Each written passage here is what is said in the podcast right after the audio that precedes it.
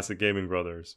I'm Seth, And I'm Zach. and we are the Classic Gaming Brothers. We are the classic gaming brothers. We are. We are. We are. We, are. We are- We are. We. Classic gaming brothers. Yeah. Yep. Just Yep. another Episode fabulous. yeah, it is episode sixty. Yeah. I was actually thinking I was gonna be like just another just another episode coming along through the the old episode pipeline. But episode sixty is actually a pretty important episode, I think. I think so. I think so. Twice as much as thirty. More than halfway to 100. That's true. Do we have something special planned for our hundredth episode? Not yet, but maybe we will. That's true. We don't plan very well. No. Anyway, speaking of planning, what have you been recently been playing? Well, that was a great segue, Seth. I have recently been playing Sonic Lost World, which is an action adventure game in the Sonic series, as the name thoroughly implies. Uh, Sonic Lost World was originally released for the Wii U and 3DS in 2013. I am playing the PC version, which was released in 2015 on Steam. In the game, you play as, get this, Sonic the Hedgehog, and you have to fight a group of evil bad guys called the Deadly Six. Like the Sinister Six from Spider Man? Yeah, except these ones look weird. I guess more I, weird than I the mean the Sinister Six. I I mean the Sinister Six from Spider Man look weird too. You have the likes of Scorpion and Chameleon. Rhino. Now I just need to see if I could do it. Vulture, Doc Ock, and Shocker. Boom! Anyway. Six Sinister Six. the um the uh deadly six are like a group of like aliens that initially team up with dr robotnik and then they turn against dr robotnik so you have to team up with dr robotnik because it does that kind of twist in the game it's okay it's not really a good sonic game it's not a bad sonic game i've played worse sonic games i've played sonic 06 for the playstation 3 and xbox 360 it plays slower than other sonic games because there's more of an emphasis on parkour and Parkour. branching pathways. Some people have described it as the Super Mario Galaxy of the Sonic games because the maps are all like round and they're not really linear and you can like spin around in circles and some of the maps have like their own gravity. So like in Super Mario Galaxy where you have like micro planets. The weirdest thing is that there is a run button, which you don't really expect for in a Sonic game because Sonic is all about running. You'd expect Sonic to always run. Always run, Sonic, run. No, in this you have to hold a button to run. A little Does he have stamina? No, so it's kind of Oh. pointless. Is there a toggle for it? No, so it's That's kind of pointless. it's like very pointless because you're always holding it. Because if you don't, he goes slow. I uh I feel like Sonic the Lost World should just be an adventure game that plays like a Telltale game with cel shaded graphics and quick time Ooh. events. There was a Sonic RPG game that was made by BioWare. Maybe that'll be my next game that I play. You haven't played that yet? Oh, I've played a little bit of it, but the uh, real quick, the Sonic RPG game played made by BioWare is called Sonic Dark Chronicles. Or no, Dark Brotherhood, and it was no, it's called Dark Chronicles, I think, or was it called Dark Bro- Brotherhood? It's it might be called Dark Brotherhood, which would be hilarious because that is also the name of the bad guys in Skyrim. Anyway, they they they wasted all of their budget working on the game, and apparently they ran out of budget by the time the music came into play. So the music in that game is all placeholder MIDI music, and it sounds terrible. Fun fact, you were right twice. Ooh, It is in fact the Sonic Chronicles colon the Dark Brotherhood. excellent. Anyway, Sonic Lost World is an okay Sonic game. Not a great Sonic game. I'm I'm enjoying it. I've been wanting to play through like all the Sonic games that I never got to play through growing up, and this was one of them uh, because I was just entering college when this came out. I didn't have a Wii U. So recently, I have been playing a game called Not Tonight. Have you been playing that tonight? Not tonight, but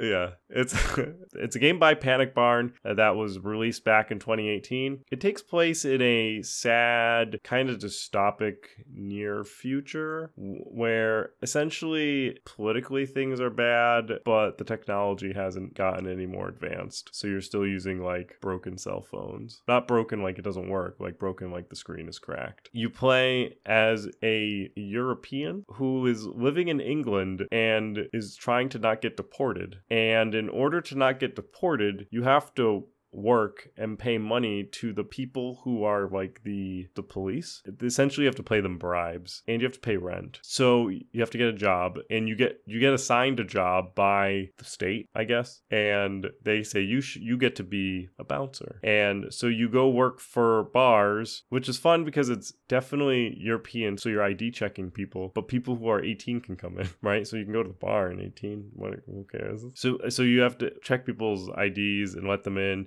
during a set window. So you only have a set amount of time to let people in, essentially when the party's going on. Um, and then eventually the the bar closes and people have to go home. So you're not checking people in anymore. It plays very similar to Papers Please, which I know we have people who listen to our podcast that enjoy Papers Please. I like Papers Please. Or talk on our podcast to enjoy Papers Please. So if you haven't checked out Not Tonight and you like Papers Please, I'd recommend checking out Not Tonight. It has very much similar Papers Please type of anxiety that I get when I play the game, where I'm trying to check through IDs as quickly as possible and not make mistakes. And you have to like look at driver's license essentially or whatever license that you're looking at instead of passports, which is fun. So you have to look at the cards, the plastic cards, as it were. Um, so yeah, that's what I've been playing recently, not tonight. So I watched somebody play the game a while ago. I think I either watched it on like one of those top 10 videos on YouTube where they're like these top 10 games that you have to play right now or like if you like this particular niche of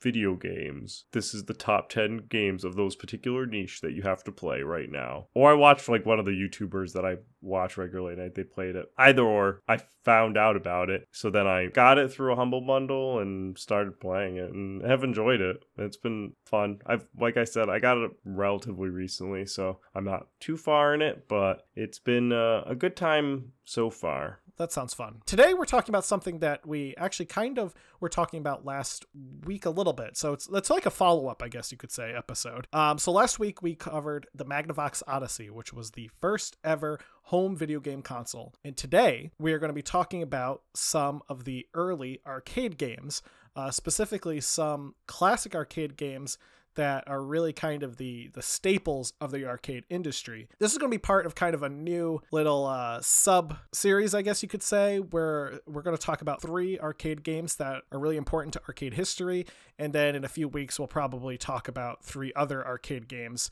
that are really important to arcade history. So we wanted to start off this one talking about three staples to the arcade industry, um, and those games are Pong, Pac-Man, and Donkey Kong so yeah, we're gonna talk about some classic arcade games. Uh, we'll we'll uh, talk about how well they did, and then uh, in a couple weeks we'll follow up on that with some more classic arcade games. So Seth, memories of classic arcade games. Uh, so for my memories of classic arcade games like Pac-Man, Pong, and Donkey Kong, which are the ones that we were talking about today. It's nice rhyme. So when I was a kid, these classic arcade games were still in the old bucket. They were relegated to, you know, the back of the arcades that I would go to, or they would be in older arcades that I didn't want to hang out in.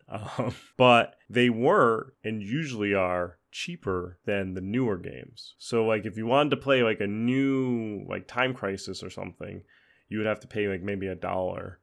But the Pac Man game, you could probably get away with paying a quarter or 50 cents. So you could get more video games per your coin. It was like this old ratio that you had to figure out when you had, say, 15 quarters. Right. How do you divide your 15 quarters over the span of an hour? And how do you maximize your hour playing games that you don't necessarily hate? So that's kind of like, as a child, kind of how I was really introduced to them as fun games that were old. And generally, the arcade, the systems felt old, right? They were usually there, maybe in a roller rink or something, and they'd been there since time eternium. Now, as an adult, my more recent memories when the COVID night before the COVID 19 pandemic, I would go to barcades and the same logic applies, right? So the newer stuff is usually more expensive in these barcades and the older stuff is cheaper. So if you want to play like Time Crisis whatever 10 now or whatever we're on, it would be like $4 because it's a new barcade, so everything's inflated, or whatever tokens that you have to buy at the bar. Or you can play Pac-Man for like a token. So my same like price ratio, like I'm like, all right, how much money do I really want to be spending on tokens today? And what do I want to play? And how long are we going to be staying here? Because I always, I was like, I always bought way too many tokens for there's one barcade in Boston that we went, not the one that we went to, the other one. Mm-hmm. It's actually in Cambridge. Uh, it's called A4Cade, and they are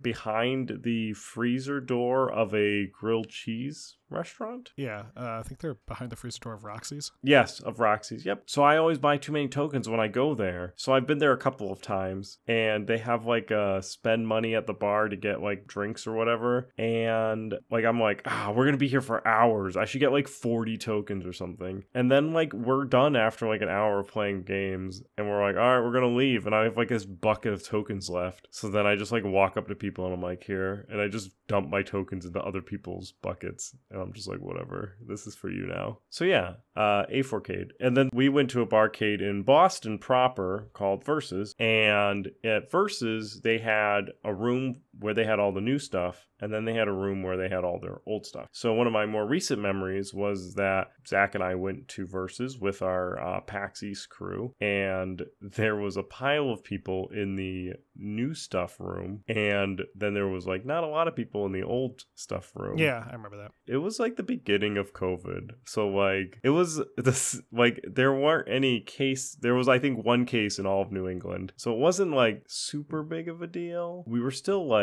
washing our hands and being kind of safe. Yeah, we were being prudent. So, but then we stuck to the, we stayed out of the room with all the people in it, and we stayed in the old room and all the old games, such as Donkey Kong. And I think that there's, even though when I was a kid, I always was wanting to play like the beat 'em up games, which we talk about in episode 27. We talk about beat 'em up games. There's just something about like drinking a fine beverage at a bar and playing Donkey Kong with your beer or hard liquor and trying to avoid barrels. And I feel like with at these games especially drive a lot of competitiveness, right? As a kid, you really feel like so like I feel like as a kid playing Donkey Kong or Pac-Man, you really feel like you have to beat it, right? Or you have to do as well as you can. And it there's like kind of like almost like a push or like some like uh spark to like try and be the best Yeah. and get the highest score or whatever but i feel like when you're two or three beers in you don't care you can just enjoy the game Yeah, you know that's true. what about you what uh, what about do you have any uh, fun memories of uh the older classic arcade games Yeah, so I already talked about it in one of our other episodes, but there was a movie theater I used to go to. And at that movie theater, they had a Miss Pac Man and Galaga machine, which was the oldest arcade game they had there.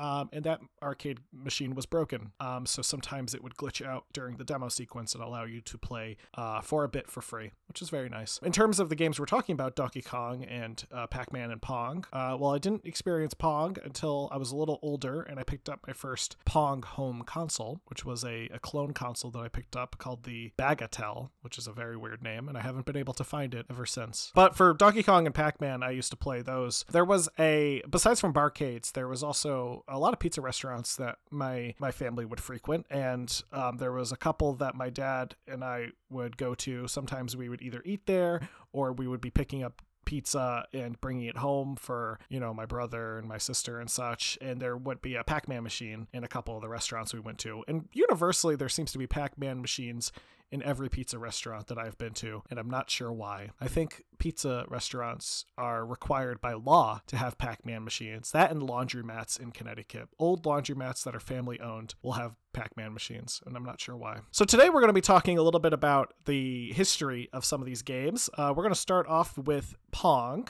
So to talk about Pong, we really have to talk about two other machines, and that is Tennis for Two and Space War. So on October 18th of 1958, William Higinbotham, a physicist who had previously worked on the first atomic bomb, unveiled Tennis for Two at the Brookhaven National Laboratory's annual public exhibition in Brookhaven, New York. Uh, Tennis for Two was a game that was designed to be played on an oscilloscope, which, for those who don't know, is a very primitive form of display. Basically, it shows you like I don't even know how to describe it. They look like little laser lines, but you can manipulate the lines to do different things depending on the equipment you use. So, the 1958 Tennis for Two, designed to be played on an oscilloscope and would allow a ball to be volleyed back and forth from one side of a displayed tennis court to another. Kind of sounds like Pong. However, it's from a uh, different perspectives. So, so Pong is kind of like from a top down perspective. This is almost like a cross section perspective of a tennis court, with the middle of the tennis court being in the center of the oscilloscope and the ball being volleyed back and forth. So, a few years later, in 1962, Steve Russell demonstrated for the first time the game Space War which is a very simple arcade game that featured two spaceships engaged in a dogfight. It was played on the PDP 1, which was a big old computer that was located at the Massachusetts Institute of Technology. It had just recently been installed there, so Steve Russell decided to play around with the machine. So you have Tennis for Two and you have Space War. These are two unrelated video games. Well, yeah, I guess video games, early video games in fact, some of the first video games. They may have been unrelated, but what they were were they were examples of what video games were before the arcade industry was really built up and established. Video games were frequently very simple and often required very large pieces of technology to, to even conduct them. Technology that generally only schools or uh, science research centers would be able to even afford. They were also almost always like shown off as a minor project that didn't have any real goal for any commercial success, rather just to play with the technology that they were on. So, like, the purpose of Tennis for Two was really to play with the oscilloscope, not necessarily to sell Tennis for Two. Same with Space Wars. It was really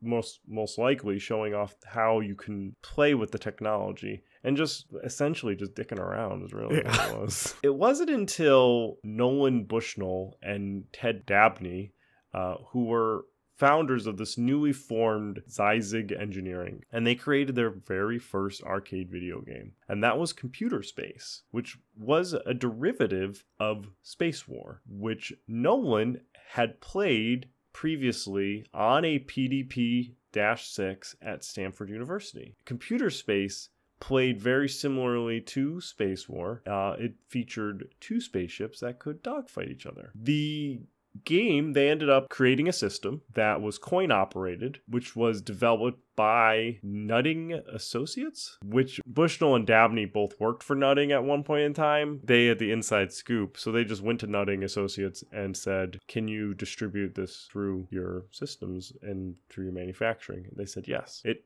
sold poorly. Uh, it sold about 1,500 units and was a complete financial failure for the newly formed Syzygy Engineering. So after Computer Space, Syzygy went away. They instead incorporated themselves as a little company known as Atari Inc., which they incorporated in 1972. Also in 1972, Bushnell attended a trade show where he watched a demonstration of the newly released Magnavox Odyssey. Oh man, yeah. Did, who who would have talked about the Magnavox Odyssey I don't know. if you were interested? Classic Gaming Brothers did in episode 59. Mm. This is where Bushnell reportedly got the idea for what would become Atari's first video game, Pong. Pong was almost entirely developed by an Atari employee, Alan Alcorn, who was actually previously an engineer at Syzygy Engineering. He came with them over when they reincorporated as Atari. And Alcorn created Pong as a training exercise that Bushnell had developed. So Bushnell told Alcorn, hey, I saw this really cool machine called the Odyssey. I really want you to learn how to make games like this. So here's what I want you to do. So Alcorn did it. And Bushnell and Dabney thought it was great.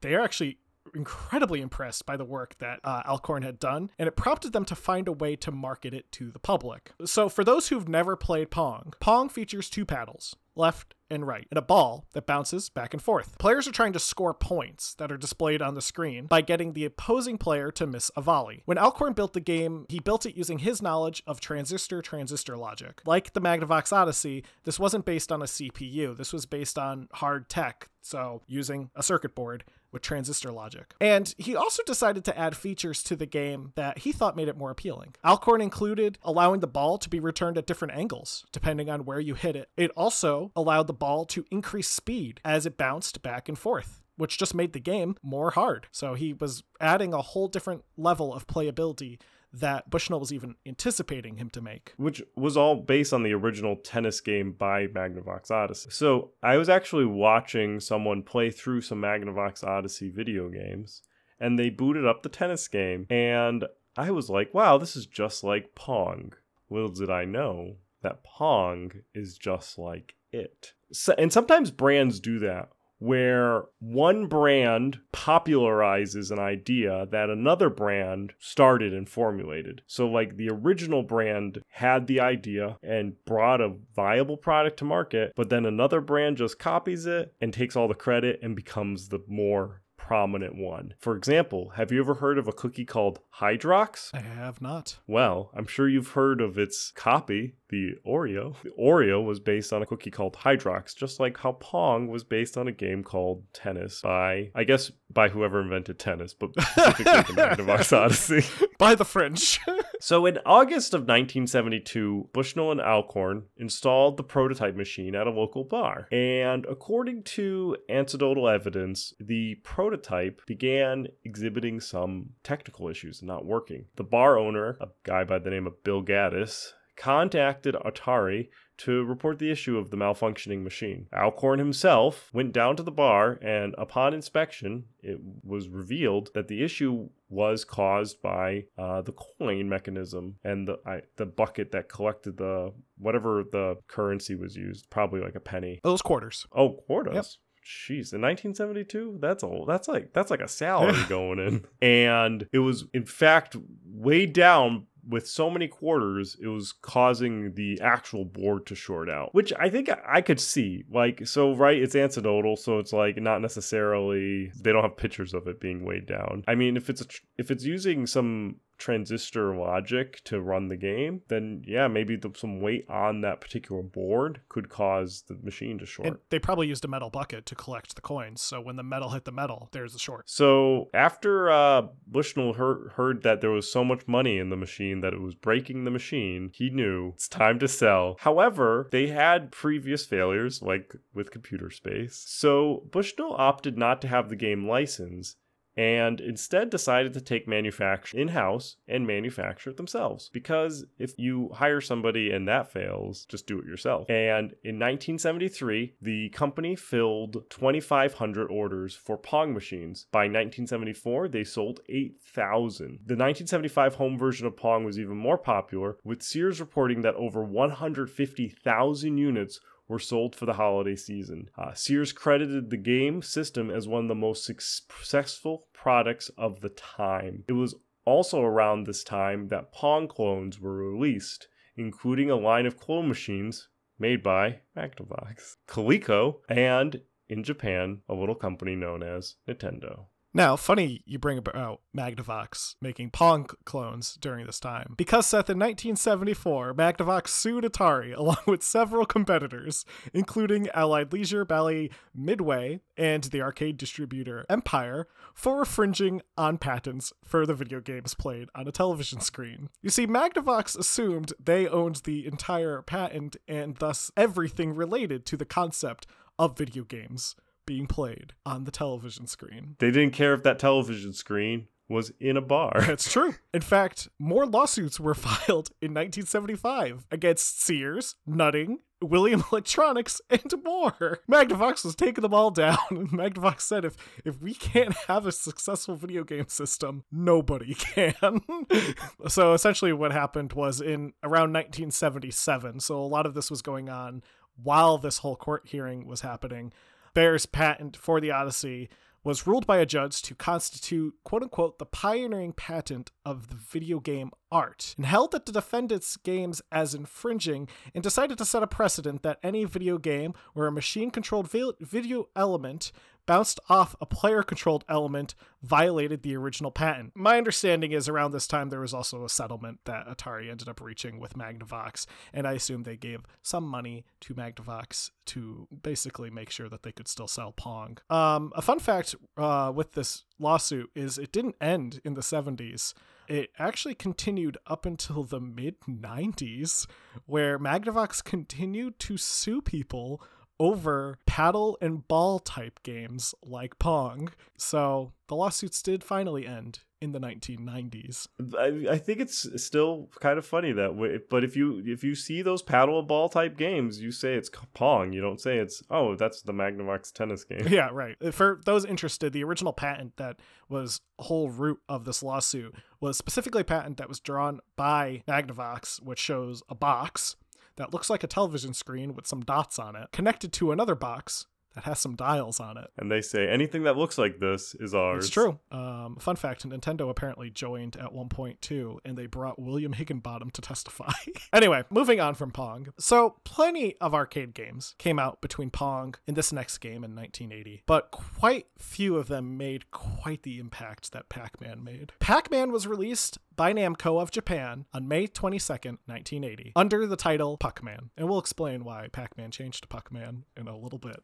Namco began producing games in house after acquiring the Japanese division of Atari in 1974, which was doing very badly. Company president Masaya Nakamura created a small development group, and he specifically asked them to study the NEC produced microcomputers to potentially create new games with. One of the first people assigned to the division was 24 year old Toru Iwatani. Iwatani in 1978 had created Namco's first game, Gee Bee, which was a commercial flop, but helped put Namco on the map and allowed Namco to have a little place there in the growing arcade industry of Japan. So the Japanese market for video games was beginning to surge with popularity, largely due to the success of Taito's Space Invaders and Atari's Breakout. Uh, Atari's Breakout was, in fact, developed by Steve Jobs and Steve Wozniak. Iwatani was tasked with coming up with the next project and wanted to create something that he hoped would appeal mostly to women. Arcade games Iwatani felt strongly appealed more to men and thought that women would be an untapped demographic. So in 1979, he started spitballing ideas and at one point having Popeye in mind for the star of the game. The eventual design was reportedly inspired by his trip to a local pizza parlor for lunch. When one of the slices was removed from the pizza, he reportedly was inspired to create what we now know as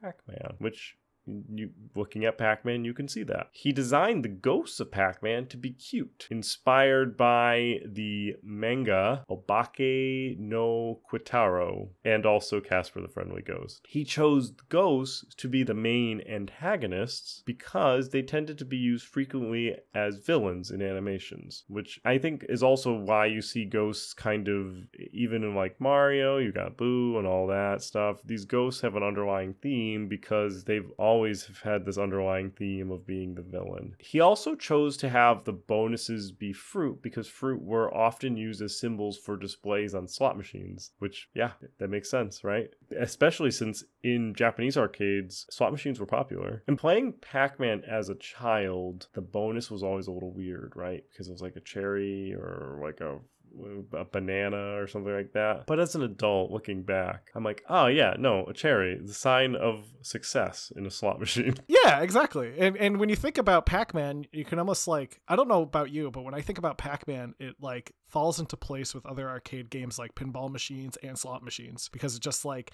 has that aesthetic to it, you know, that like neon 80s aesthetic that you just get from like a seedy casino. oh yeah, absolutely. So Iwatani worked to make sure that the ghosts would have unique personalities and track the player in different ways. This is evident by their Japanese names, which correspond to their personality traits. Shadow chases Pac Man. Speedy tries to get ahead. Bashful tries to zero in, and Pokey alternates between chasing and running away. Their names were changed in English to Blinky, Pinky, Inky, and Clyde, which have nothing to do with their personalities. They're just cute names. The sound effects in the games are also fun because reportedly they were inspired by the sound that Iwatani made when he ate fruit. That waka waka waka sound. So when it was uh, first released in Japan, Puckman was a modest success and though was overshadowed by the more popular Galaxian, which was also put out by Namco. Which, being that Namco put out both games and couldn't time their releases, just goes to show you that they just just wanted to push out stuff in North America, however, the game was a nationwide success. In America, the game was changed to the name Pac Man, reportedly due to the fear that people would scratch the P out in Puck Man to make it look like an F, which, to be honest, Americans would probably do that. If you did that, that would be a very different different video game. In the first year of the North American market, Pac Man sold 100,000 units. And with those 100,000 units sold, grossed more than $1 billion in quarters. That's a lot of quarters being taken in. Jeez, that's like Scrooge McDuck level of quarters. $1 billion in quarters is, in fact, 4 billion quarters. It uh, quickly overtook the then best selling Asteroids as the best selling arcade game in the country. In 1982, the units had tripled to 400,000 units, with an estimated 2.5 billion dollars, and that's with a B in revenue by 1983. Let's just do some quick napkin math, as I like to call it. You take a billion in quarters and you divide that out by 100,000 units, you get 10 thousand dollars per unit. So that would be on average if you had an arcade somewhere in the United States and you had a Pac-Man unit, Pac-Man machine, you're going to get $10,000 in that year from just Pac-Man, let alone the other 30 arcade machines that you're going to have in your your place. It also inspired a ton of knockoffs as well as an entire line of Pac-Man merchandise because when something's successful, you need to saturate the market with it and just put it on as many things as humanly possible until people get sick and tired of it and it's no longer successful because that's what success is capitalism. One of my favorite pieces of unauthorized Pac Man merchandise was specifically the vinyl Pac Man Fever, which was a song performed by Buckner and Garcia who I don't think did much else besides Pac-Man Fever. The cool thing about Pac-Man Fever, though, the the vinyl is that the insert for it has um, some strategy guides, essentially almost to play Pac-Man, because there is a pattern that you can follow to successfully finish most of the boards. Next up is another company from over in Japan. In 1981, this company wanted to make sure that their name was heard in the game industry. That company was Nintendo. Now, we spoke about Nintendo in our NES episode and also in our Super Nintendo episode and also in our Virtual Boy episode and in our N64 episode. We speak about Nintendo a lot because they're kind of a big player in this little thing called video games. As a reminder, Nintendo was originally founded in 1889 as a toy company. Specifically, they produced Hana Hanafuda cards, which were a type of playing card popular in Japan, uh, and they later went on to make some other games. In 1977, after the release of their Pong clone, the Color TV game, Nintendo decided to enter the video game market properly. Uh, after some fairly popular arcade machines such as Computer Othello and Radar Scope, Nintendo was looking for a, the next big thing that could succeed in the much desired North American market.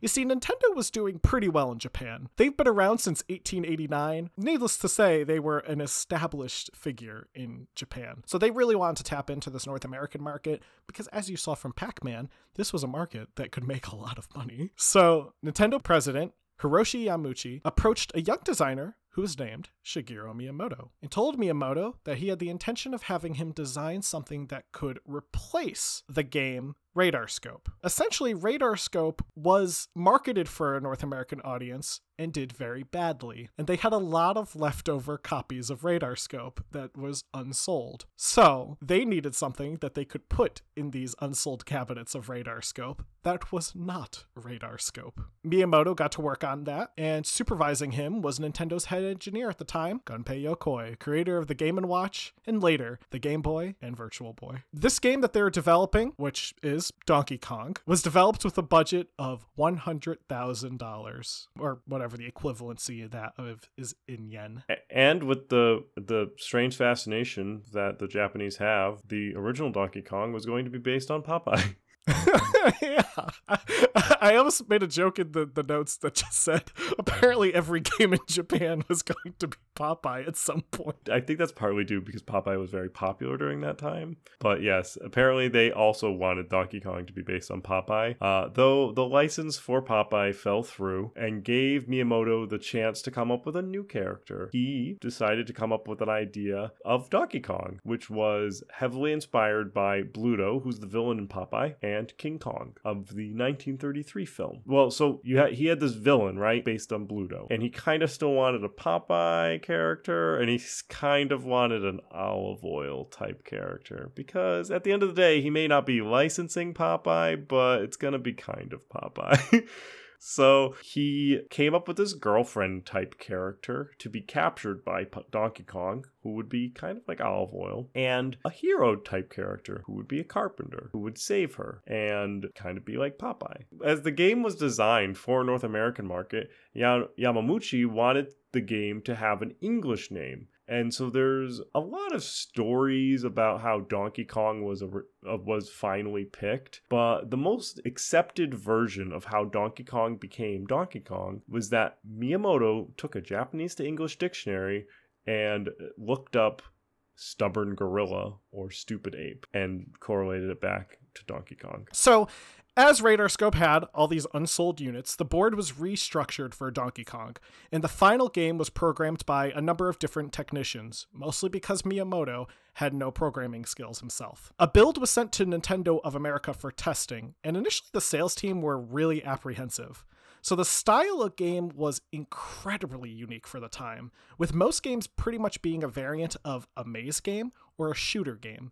You didn't have games like Donkey Kong, which were would be what we would call a platformer. However, that term wasn't even around for games of this nature, and um, in early marketing, they called it a climbing game because that's what you're doing is you're climbing. Uh, despite the apprehension from the sales team in America, Minoru Arakawa, head of Nintendo uh, uh, Nintendo US's uh, operations, lobbied on behalf of the game with a strong belief that it would be successful. Nintendo of America decided to go along with it uh, but they needed to come up with some names for these characters. So they named the girlfriend character Pauline after Nintendo warehouse manager Don James's wife, and the carpenter character was named Jumpman. So it would be popular to brand names of the time, such as the Walkman and Pac Man. Jumpman was, of course, later changed to Mario. Which spawned a series of games in his own right. So imagine what this world would look like without Popeye. Or imagine what this world would look like with Popeye. Super Popeye 64.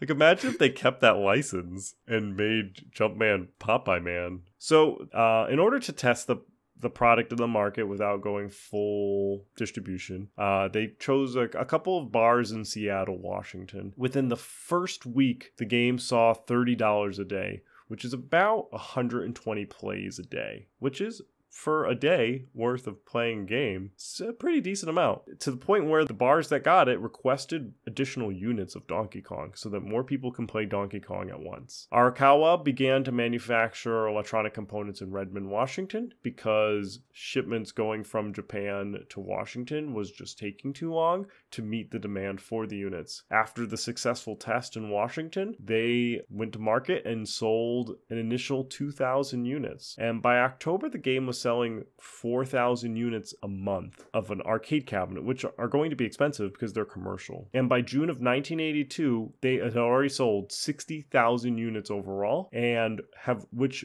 those units have would have earned 180 million dollars in quarters. In its second year, the game made another 100 million dollars. So it remained as uh, Nintendo's top seller into about mid of 1983 which was a, a pretty decent run for it, which in 1983 the video game market kind of collapsed. Mario brothers got released. So there were a couple of things pushing it out of its limelight. But the, ga- the game donkey kong did successfully pull nintendo out of financial ruin so that nintendo could survive the video game crash and still be making video games today. With jumpman.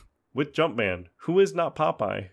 No who is not popeye. But could have been. So that is our arcade, classic arcade games. So Seth and I will be talking more about different classic arcade games sometime soon. We'll probably pick a couple of uh, really popular ones and give the history of those. Maybe or really like, unpopular ones or maybe on really unpopular ones. Or maybe a popular one and an unpopular one. Ooh, maybe we'll talk about uh, Space Invaders. Maybe we'll talk about asteroids. Maybe we'll talk about Breakout and how Steve Jobs was assigned to work on that, and he gave all the work to Steve Wozniak and ripped him off for a whole bunch of money and used that money Ooh. to start Apple. Or Q*bert. What's going on with his nose? Anyway, so that, uh, we thought we'd start off with three games that are actually a lot more related to each other than I think I realized because they all kind of tie back to each other and also Popeye.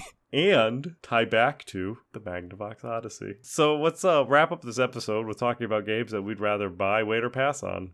That's right. I'll go first. The game I want to buy, wait, pass on is a game called No More Room in Hell 2. No More Room in Hell 2 is the sequel to, you guessed it, No More Room in Hell, which was a game created by Lever Games, originally in 2011 as a mod for Half Life 2, and it was later released as a standalone title on Steam in 2013. The game is a multiplayer co op horror survival game where you have to kill zombies. I'm really bad at No More Room in Hell. Uh, in fact, I struggled with the game for a couple of reasons. One being that at the time I was playing it, which was in late 2011 when it was uh, a new mod, and also in early 2012 or so. I was playing it with my friends, and at the time, despite the game being fairly popular, there weren't a lot of available servers for us to just join, and we were inexperienced at hosting servers because all of us had crappy internet. We we did manage to host a couple of servers ourselves and uh, play the game a little bit. What ended up happening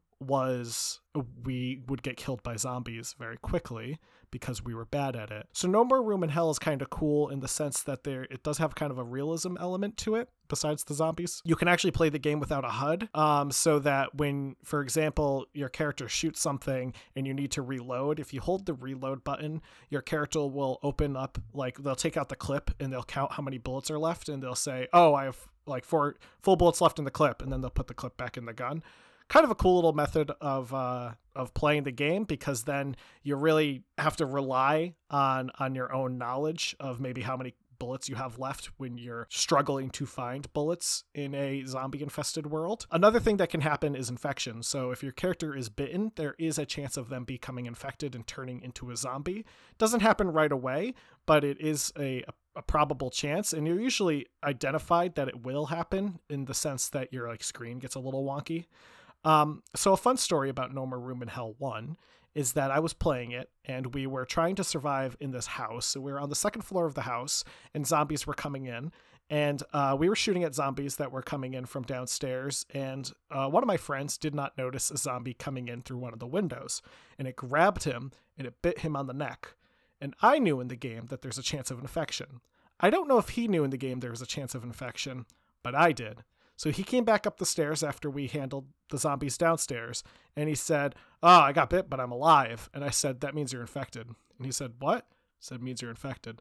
So I pulled my gun out and I pointed it at him. And he said, I'm not infected. I said, No, you're infected. He said, Zach, I'm not infected, I promise. And I said, Can't take any chances.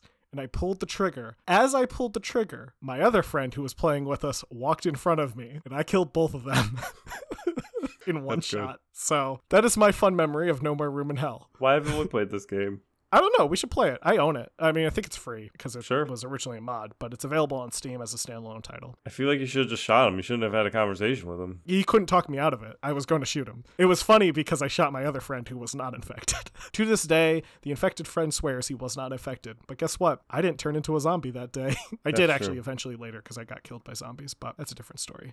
Anyway, the sequel looks a lot of fun. Uh, I'm I'm probably gonna buy it or get it uh, when it's available. Um, I'm always down for killing zombies in in a multiplayer setting. I loved what they did with the first game. I'm sure they can. Looking forward to it. I will uh, follow up on it as it is in development. Um, it doesn't have a current release date or planned release date, so I'm gonna put it down as a probable buy. One of the things that I am excited to buy, wait, or pass on is a game called Prison Simulator. I don't know if I've talked about this game before, and if I have, it's been 60 episodes, so pardon me. Uh, it was developed by a company called Baked Games. And you play as a prison guard in a prison. And you have to make sure that the prison is managed well. And that at the same time, you have to, there's like a respect bar for both the prisoners and the guards. So you have to make sure that, I guess, you have to make sure that the guards and the prisoners respect you. And you kind of like balance that. Because if prisoners, if so, if guards don't respect you, then you get made fun of in the locker room. And if prisoners don't respect you, you get shivved in the closet. you have to carry out duties of being a prison guard, such as counting prisoners with a clicker and rummaging through their mail looking for syringes or or needles, I guess. I've been playing the demo. The demo is available on Steam for free. It is going to be announced soon when it's going to come out. Um, it's to be determined, but they definitely have a playable demo, which is fun. I would prefer a game be released as a demo that could have a, as long of playtime as you want versus being released into early access and being in that state of demo and then eventually getting released. Least, like I just prefer having them develop the game while it's in a demo state versus in an early access state. My personal opinion. But it's it's it's fun. I've I've played a little bit of it. Uh, I think I'm gonna put it down as a wait for now until I play a little bit more of the demo to see if I if I really jive with it and really like playing it, or if it's just it's fun to just I guess just stick around in it. But it's a it's an interesting concept, and that's it that's it. That's all she wrote. That is that is going to be our episode 60 where we talk about classic games, which to be honest, Classic arcade about games. Classic arcade games, which are also we always talk about classic games. We are the classic gaming brothers. That's true. But I feel like we should have like Pong. I feel like Pong, Pac-Man, and Donkey Kong should have been earlier in our episodes. But I guess I mean we, we do our own thing. Yeah. Well, anyway, that was it. Zach, you want to bring us home? Let's say you want to contact us, listen to us, and support us. Well, guess what? There's plenty of ways that you can do that. If you want to contact us, you can reach out to us via our email. That's classicgamingbrothers at gmail.com or classicgamingbrothers at classicgamingbrothers.com or Zach at classicgamingbrothers.com or Seth at classicgamingbrothers.com. Any of those would work. Any of those go to the same address because they all go to the same inbox uh, and we will get back in touch with you when we get your email. Send us any information that you would like. If you have some suggestions on some classic arcade games or some games or topics that you'd like us to cover guess what? We check our email and we look exactly for that. So send us something and who knows you'll get a, probably get a shout out in the episode when we uh, do that episode because we're always looking for topics to talk about. Another thing that will happen if you send us some ideas or maybe some criticism or some thoughts on the podcast is you'll be automatically entered into a chance to win a free video game from a list of video games that Seth has that he will provide for you. Also, you'll be entered into the chance to win uh, a voicemail, uh, or not a voicemail, but the uh, chance to have our announcer from our Christmas episode do a voice message on your home answering system or on your voicemail box, which is probably more likely for you to have. So reach out to us. We're always looking to hear from people. Uh, you can also visit our website and contact us through the website because uh, we have a contact form on the website. You fill out that form, and all that information will go to our inbox. It's all connected to the same place, so we'll be able to get in touch with you there. Uh, now, if you want to listen to us, well, you're already listening to us, so you win. All right, on to the next. No, I'm just joking. But if you do want to continue listening to us, or if you want other people to listen to us because you want to tell three friends, one of the best ways to support us is to tell three friends. You can tell them to listen to us on all the major podcasting applications because we're available on everything. I'm talking about Amazon. I'm talking about Pandora. I'm talking about iTunes. I'm talking about. Uh, Spotify. That's right. We're on everything. So uh, give us a listen. Well, you're already listening, but tell your friends to give us a listen. Tell three friends because telling three friends is the thing to do because that's the number one way to support us. And that's right. This is how I segue into telling people how to support us because if you want to support us, there's plenty of ways to do that. Uh, again, tell three friends or follow us on our social media. We have a Facebook, Classic Gaming Brothers, Instagram, Classic Gaming Brothers, and Twitter, CG Brothers Pod. We also have a Twitch, Classic Gaming Brothers. Uh, check us out subscribe, like, follow, ring bells, do all those things. Check us out on YouTube. We sometimes post videos on there, but like just replays from our Twitch and episodes of the podcast. Nothing really super exciting. But yeah, check us out. We're, we're always willing to, uh, we're always happy to get new followers, get new fans. Uh, you can also buy our merch. We have some merch on our website. We have a t shirt and a mug with our face on it. Our faces, rather, not just our collective face. That'd be funny, though, if we did like the average of Seth and my face and put that on a t shirt. We'd probably look mostly the same because we are related. So that's all the ways you can reach out to us and do everything and support us. We always appreciate your support. Don't feel like you have to buy anything. Um, if you just want to have a piece of our merchandise, go right ahead. And that's it. That's everything. All right. Am I forgetting anything, Seth? Don't play games like my brother. And don't play games like my brother. I've been Seth, And I've been Zach. and we've been the Classic Gaming Brothers. That's waka waka waka. waka waka waka waka Waka, waka waka, waka waka, waka waka, waka.